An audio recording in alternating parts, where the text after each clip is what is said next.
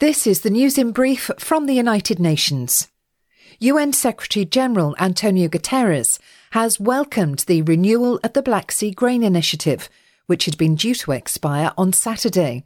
More than 11.1 million tonnes of agricultural products, including 4.5 million tonnes of corn and 3.2 million tonnes of wheat, have been shipped as part of the agreement involving Turkey, Ukraine, Russia, and the UN since it was signed on the 22nd of July.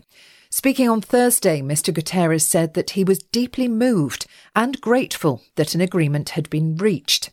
The UN chief also expressed his deep commitment to remove the remaining obstacles to the unimpeded exports of Russian food and fertilizers, as these remain essential to avoid a food crisis next year.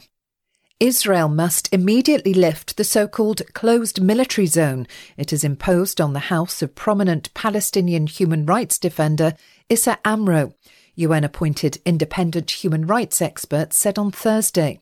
Israeli occupation forces established the zone around Amro's house at the end of October, a day after he tried to file a police complaint over Israeli settler violence.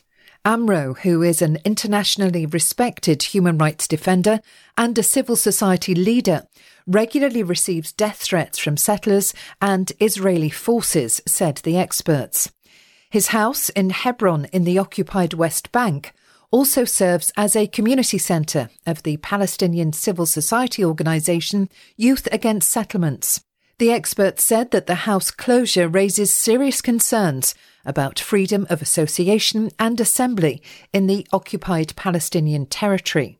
They have called on Israel to stop attacks on Palestinian human rights organisations and human rights defenders. Sea surface temperatures and ocean heat in parts of the southwest Pacific are increasing at more than three times the global average and harming vital ecosystems, according to a new report from the World Meteorological Organization, or WMO, which says that sea level rise poses an existential threat to low lying islands and their people. The climate update shows how weather related disasters are undermining socio-economic development and threatening health, food, and water security. It provides a snapshot of climate indicators such as temperatures, sea level rise, ocean heat and acidification, and extreme weather, alongside risks and impacts. In 2021, the region reported 57 natural hazards, 93% of which were floods and storms.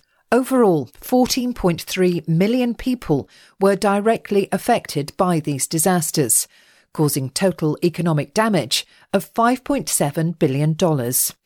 The report highlights big gaps in observing systems and early warning services in the region, which will be one of the priority target areas of a new UN Early Warnings for All initiative.